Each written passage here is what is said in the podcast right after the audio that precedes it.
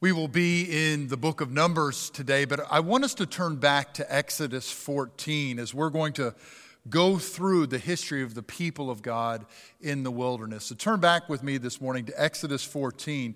This, this series has been about why did God send the people of God through the wilderness? There was a shorter route. Why did He have them there? And then what sustained them? What did God command to them to do to sustain them while they were in the wilderness? And now, today, we're going to begin uh, to look at what got them out.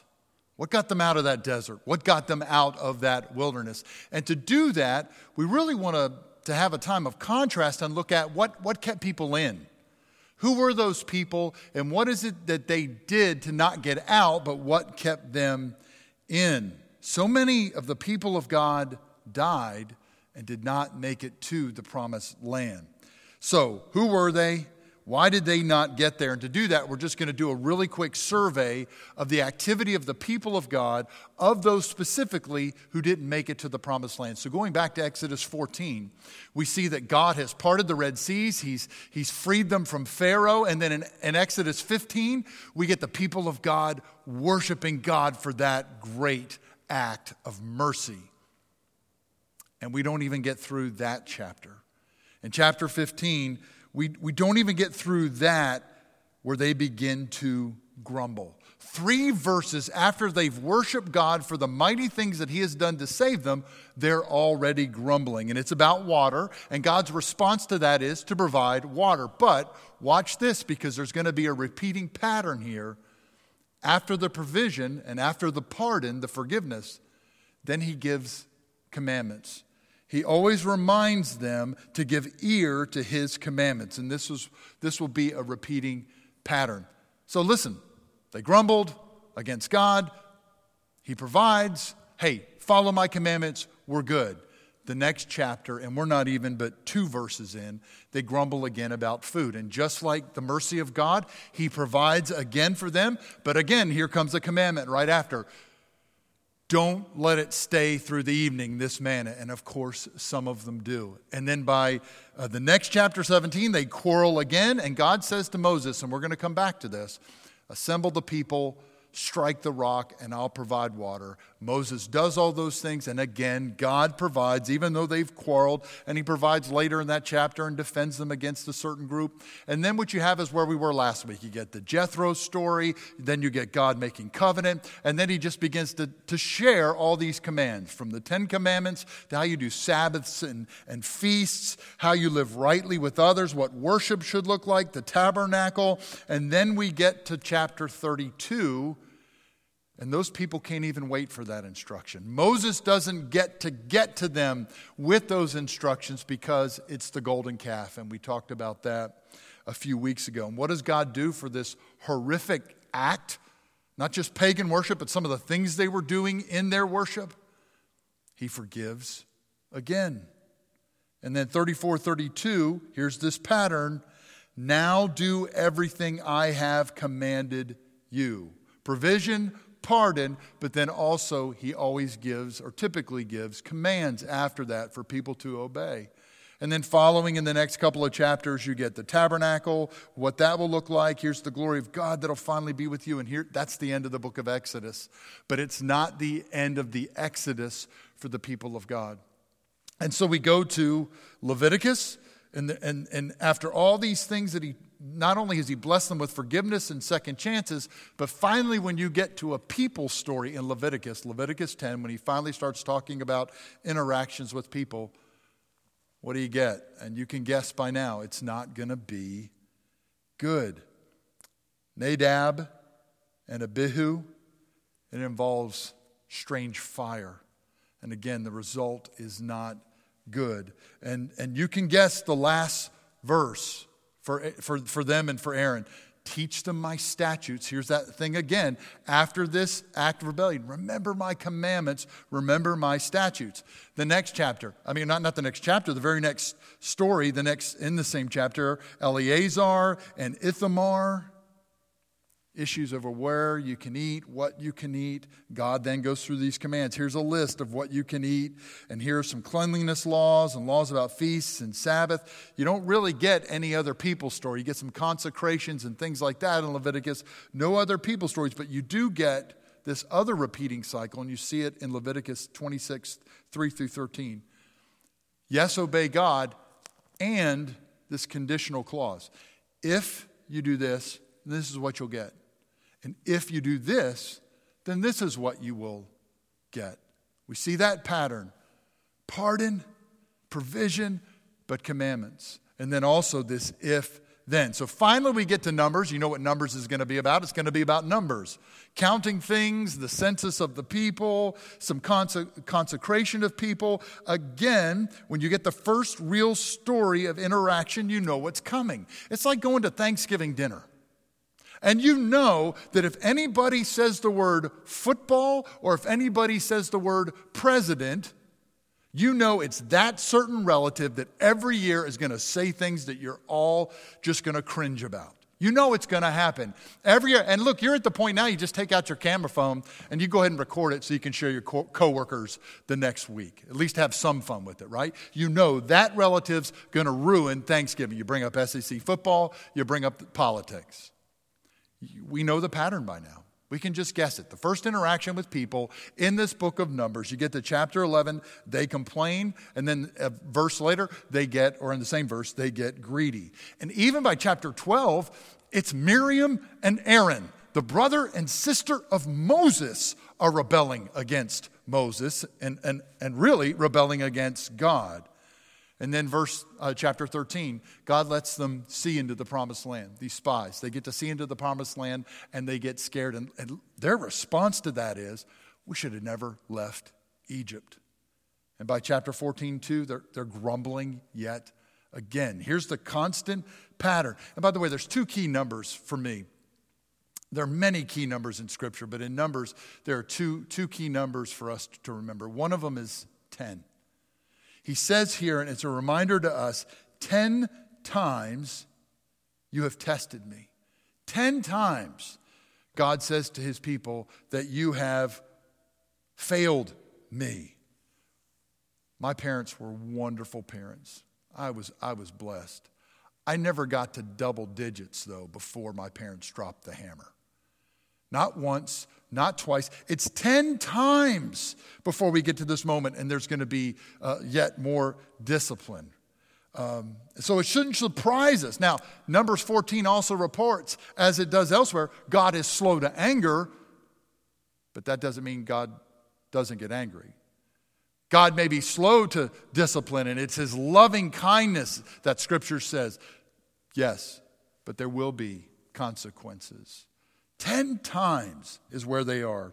And then another key number is 40. Verse 23 If you didn't listen to me, which means you didn't obey me, then there is no promised land for you. It has been 40, 40 days of searching out the promised land. Well, let's add a year to each one of those days. It's going to be 40 years that you're going to be in the wilderness. That's a consequence because you did this, then you get that. You've seen it throughout Numbers, you've seen it in Leviticus 26, 3 through 4.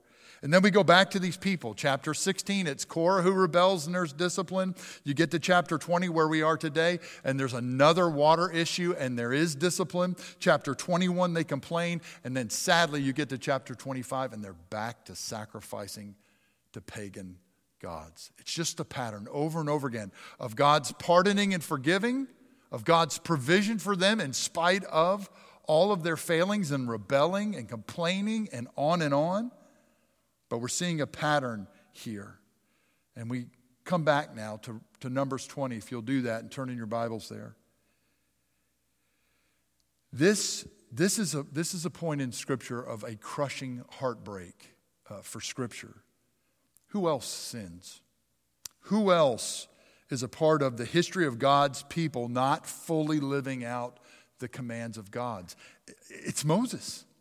And because of what he does in our passage today, there is no promised land for Moses. Think of all that Moses put up with. Think of all the risk. And he mentions it. You know, my life is at risk here. They're going to kill me for what you're asking me to do. All that Moses does to lead the people of God, these people who struggle and struggle and struggle, this one who is the great prophet, yes, Isaiah, yes, uh, uh, Jeremiah, yes, Ezekiel. Ask a Jew today who's the greatest prophet? It's Moses. The one who gave the law, it's Moses. Moses is out. It's one of the saddest moments in all of Scripture. And later we're going to hear in Numbers 27 and elsewhere, uh, you're going to get to go up on a mountain and you're going to get to see. But these people that you've done so much for, you're not going to get to go in. Why? Numbers 27 14, you've rebelled against my command. That's what God says about this moment in Numbers 20. Here in Numbers 20, he calls it out. You didn't really believe me. By your actions, this is, this is a faith call. This is a belief call. This is a heart call. And you did it in front of everybody. In front of everybody, you didn't treat me as holy. And you're going to see that repeated later as well. So we're looking at the history of God's people in the wilderness, but really with Moses. What kept them in? What's the reminder for us so that we can get out? Whether you're in a, a place of spiritual dryness now, or for most of us, there will be some in the future. Whatever desert or wilderness that we find ourselves in, here's a pattern of how we get out. And first and foremost, it's, it's just obey. It's basic. And there's going to be some tough words here, but I want to get out. And if you want to get out, we'll hear that difficult word and we'll obey. There's no picking and choosing. On this day, you can pick and choose, yes. But listen, if you, if you strike the rock this day, it's not a big deal. It's radical obedience to the will of God. And God's being very clear in so many ways about what this wonderful life with Him looks like. And it's, it's meticulous because He wants you out of the wilderness in the right season. And we'll talk about that in the coming weeks. And so to get out, obedience is always a part of that. St. Ignatius of Loyola, uh, who founded the Jesuits, would always say to his, uh, um, the people in, in, in his group, listen, if you're going through a dry season, if, if, if you're in a time of being unsettled, you're wondering where God is, it's obedience. It's obedience that always offers a way out. To press through whatever feelings, to press through that struggle and say, I'm going to live close to God by, by living through all of His commands. There just can't be any picking and choosing. Moses is picking and choosing, and he was out. I was a high school senior. My baseball coach was sweet in the sense that he allowed high school seniors to play another spring sport as long as it did not interrupt practice or games. We had started a tennis team that year, so I tried out for the tennis team and made the team. And so coach was fine just as long as we didn't play, uh, have matches. So we actually set up the whole tennis schedule around uh, a friend of mine who played on the team and me so that we wouldn't miss any baseball time. About a third of the way through the baseball season, there was a rainout. Now, coach had our schedules. But he scheduled a game right on a tennis match where we had asked another team to come. So, with this last minute change that none of us knew about, get your jerseys, it's time, get your uniform, it's time to play this game. And I had to say to coach, Coach, we've, we've had this team come in this afternoon. I, I'm going to have to play that. Uh, you said on days we weren't scheduled, this whole thing's been scheduled around us. And coach said, Bring me your uniform.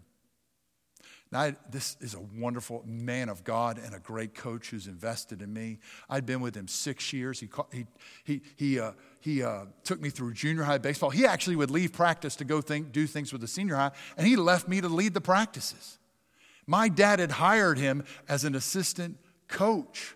We were close outside of practice. We stood a football together. He was a co- football coach phenomenal coach, phenomenal man. Have a great relationship with him and talk to him to this day was his MVP one season. I was his Golden Glove another season. Was having a great senior year. That's me saying that. I don't know. I thought I was having a great senior year. One time, hey, coach, I don't think I can play. Now, we're going to argue about whether I should have played baseball because that was my first commitment. I get all that. I felt I was obligated. I gave, I gave my word, and they set the whole schedule for that. One mistake in my high school baseball career, as well as probably some issues with scholarships from colleges. Why did you only make it a third of the way through your senior season? All of that's gone. All my time with my teammates, gone. My relationship with that wonderful man for a season was damaged. Uh, one of the keys to seeing Moses' life here is don't pick and choose. In this season, we're going to talk about it in a minute. Maybe, maybe we can be tempted to do a little bit of that. It's a difficult time, it's an unsettled time. Moses' example here is yes, I'm forgiven. Don't miss that. Moses knew he was forgiven, but we, we don't want to miss everything God commands. Listen, I wonder, scripture doesn't say it, but I wonder why Mo- Moses just struck that rock. Let's do a little bit of that. Maybe he was just tired, irritated, and frustrated with people. Maybe you're there, whether it's work or home, you're just tired and frustrated, and let's just get this done. And so, obedience, as, as, as faithful as you are, I'm just going to let them, some things slip because I'm, because I'm tired. Or maybe, um, maybe, um, maybe he's just a little bit uh, unmotivated. Uh, maybe he didn't listen well. We're going we're to go through those in, in just a bit. But it's always, it's always um, obedience that keeps us in a position to be able to get out of the Holy Land. But here's my other worry. My other worry is not just what we do. God, God calls out Moses here for more than just what he does. It's a heart issue. That's why I love what John Wesley has to say to us about sin. As, as hard as it is to hear, he doesn't just talk about sin of what you do or, or what you don't do that you should do. He talks about sin as a heart issue. What's going on here? What's going on in your motive? What's going on in your heart? And so that's why God calls him out. Says this is a faith issue. In another scripture here, he says this is a belief issue. Are you not just doing what I say, but do you, do you believe me to do what I'm going to do? Do you believe what I said about how you should do this? Are you trusting me? Verse 8, he says to Moses, Take the rod, get the people together, and speak to that rock. Now, where we've heard that before, he's taken up a rod before with Pharaoh. We know in the past not only were trees put in those bitter waters, but also uh, when we went back to chapter uh, 15, 16, and 17, it's a similar situation. Assemble the people, take the rod, and strike the rock. Hear me now. God doesn't change. God does not change. God's truth, sound doctrine, God's principles, they don't change. But does God have us do different things from time to time? As Isaiah the prophet said in chapter 43, can God do a new thing that reflect his unchanging uh, uh, character and his unchanging truths? Yeah. But here is Moses, and again, I don't know why. Maybe he didn't listen well and he got a little bit careless. As I said, it's an unsettled time. We're out of our routine. He was certainly pressed, and so maybe he just gets a little bit, I'm not going to pay as much attention. We just got to get through this season and he gets lax. Maybe he's unmotivated. Maybe he's just tired. Anybody a little tired?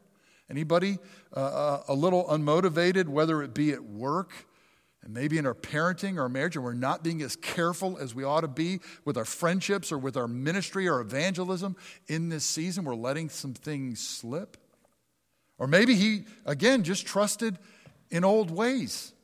And I get that. God's been so faithful to work in this way, and so I'm just going to strike it like I did last time because it works. I had, a friend who, a friend or so, somebody I knew at, at Samford, he worked there for years uh, and has done a, an amazing job of church planting.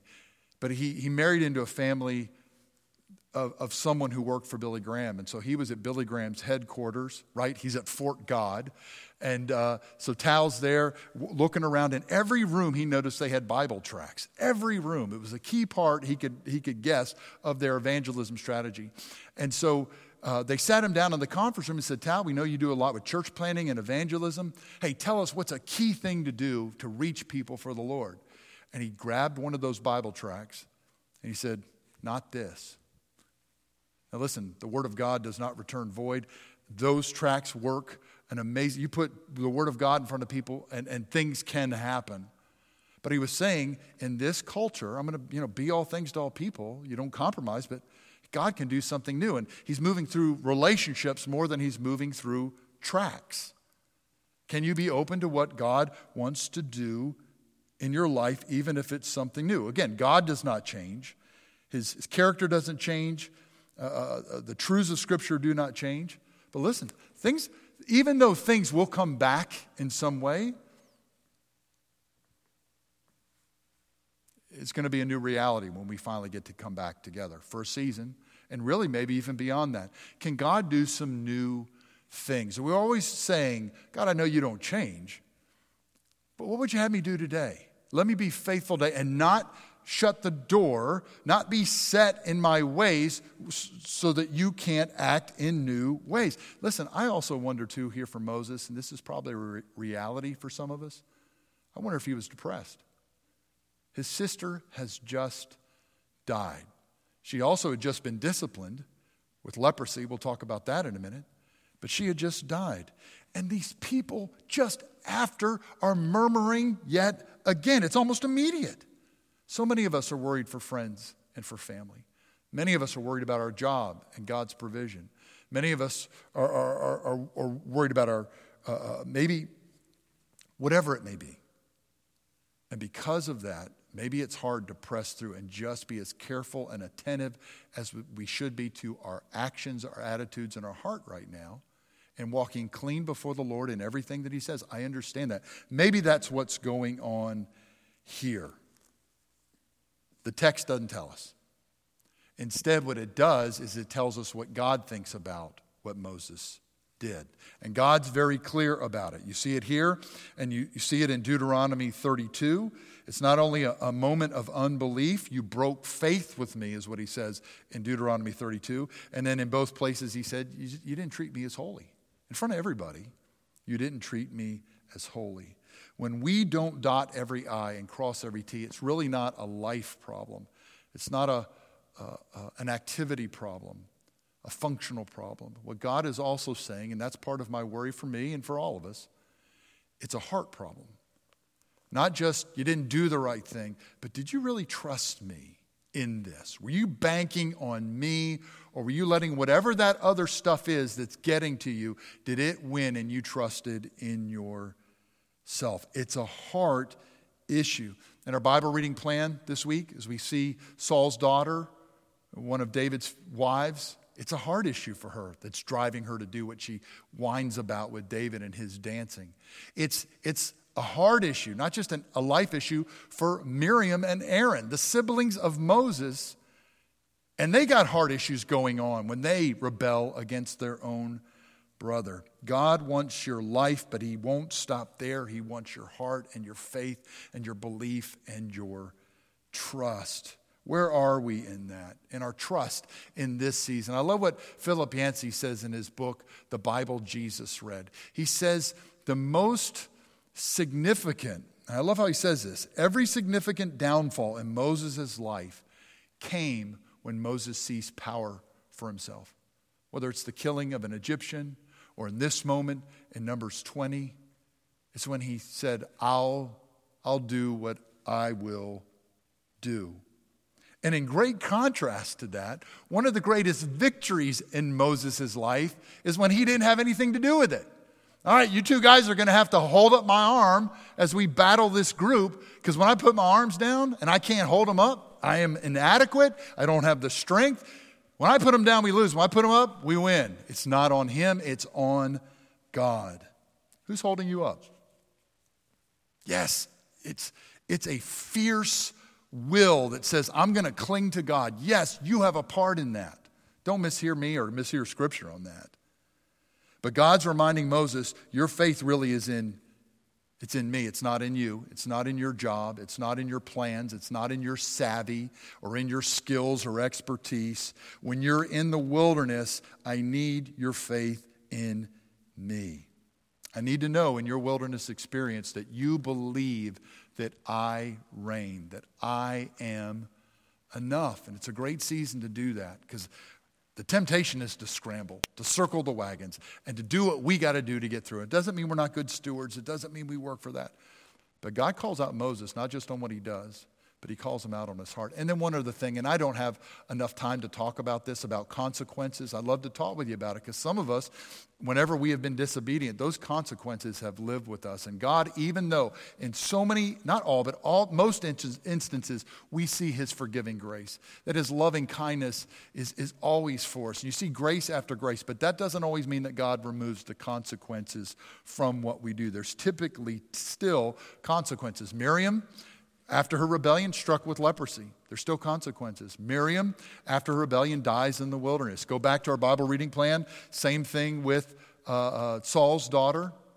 And, and it's also, there was another reading this week of, of when God promises Solomon to David, but then he says, I'm still going to have to discipline him. There's still going to be consequences for him when he sins.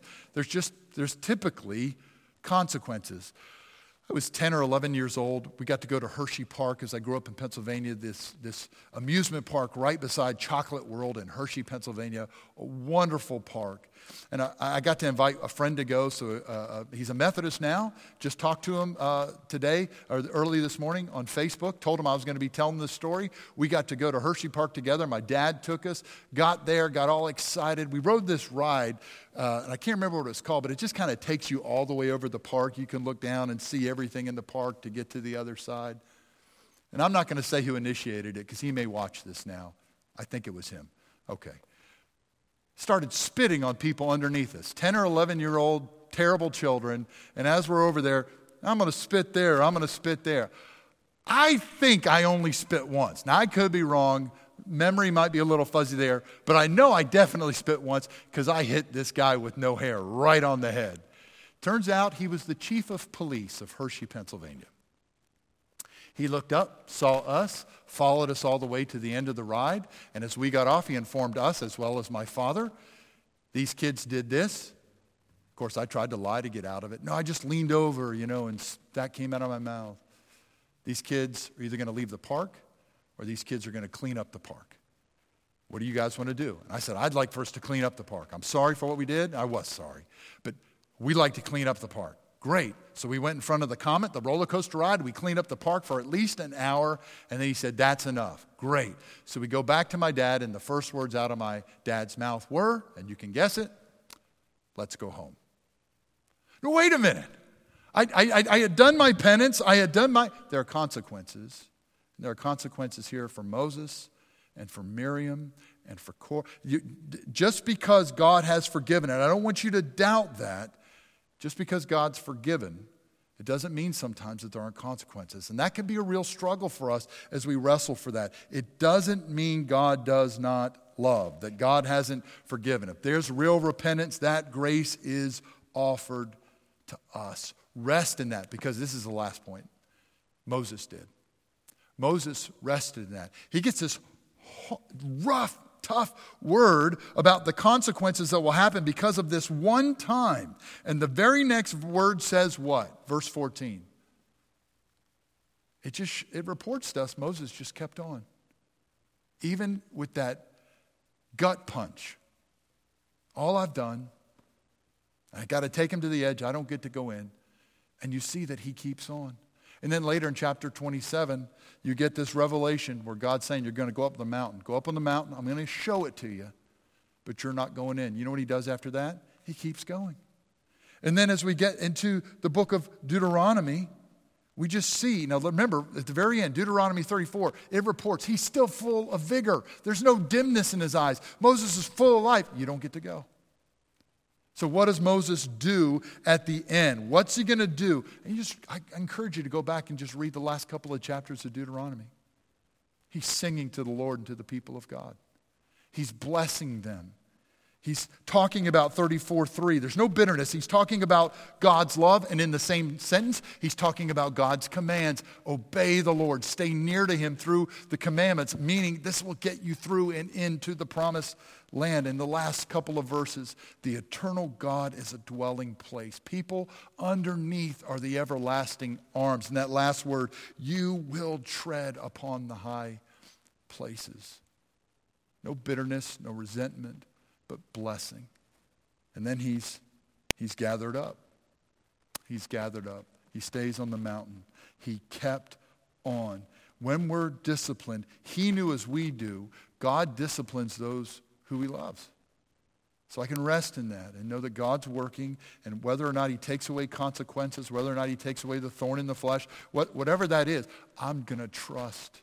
And I'm not going to not trust his love and forgiveness just because I'm in struggle. Moses, in spite of this horrible news, kept on. How is it you need to hear that word? When something hasn't been removed, when something is difficult, I'm not going to let that stop my vibrancy and, and, relationship with God or how I can release and serve others. Others who get to go, I'm going to bless them. I'm going to bless them. Obedience offers a way out. Obedience offers a way out. Don't miss that word throughout the story and the history of the people of Exodus. Also, don't miss Moses' story here, uh, that we, we don't just settle for doing well, but we want to have a life that says to God, we believe you're holy. We want to have a heart that says to God, I'm relying on you, not me in this. Doesn't mean we're not stewards. Doesn't mean we're not cooperating. But uh, I'm going to trust your grace, but I'm also going to dot every I and cross every T.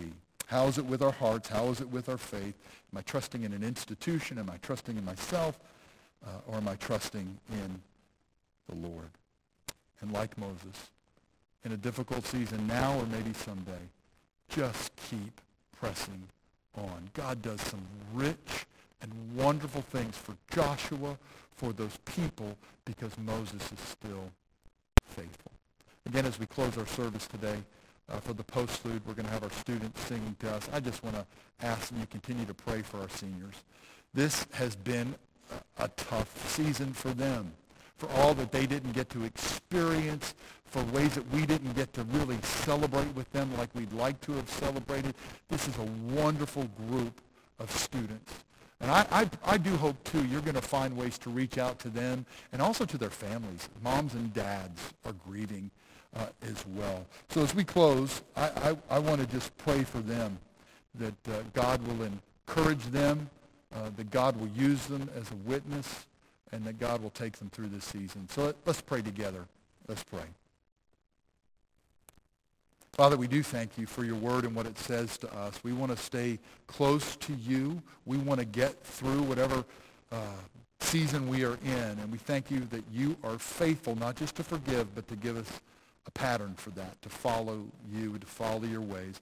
Holy Spirit, we pray you would help us to guard our hearts, but also to use this time as a time of reflection to see who or what we are trusting in through this. In our prayers, we put the glory of God on display. We put his holiness on display in our hearts and in our response. Give us the strength and the wisdom and the will to press through even in difficult times. But for our, our seniors, for all they have meant, not just to our student ministry, but to our church, we ask you bless them. You bless them and, and, and, and help them know your pleasure and our pleasure in what they have accomplished.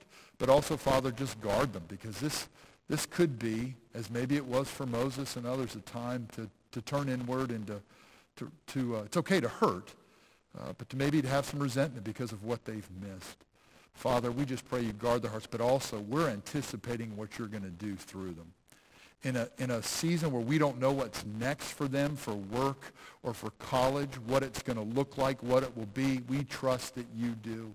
And that you, through their lives and through what they do and through what they say, you're going to lift up your holiness and put your glory on display. So continue to heal them. Uh, continue to bless them. Uh, encourage them, we pray, for what is ahead. And we praise you and we thank you in the name of Jesus Christ, who is our exodus, our way out. Amen.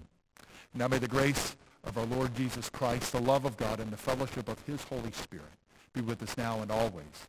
And all of God's people said, Amen.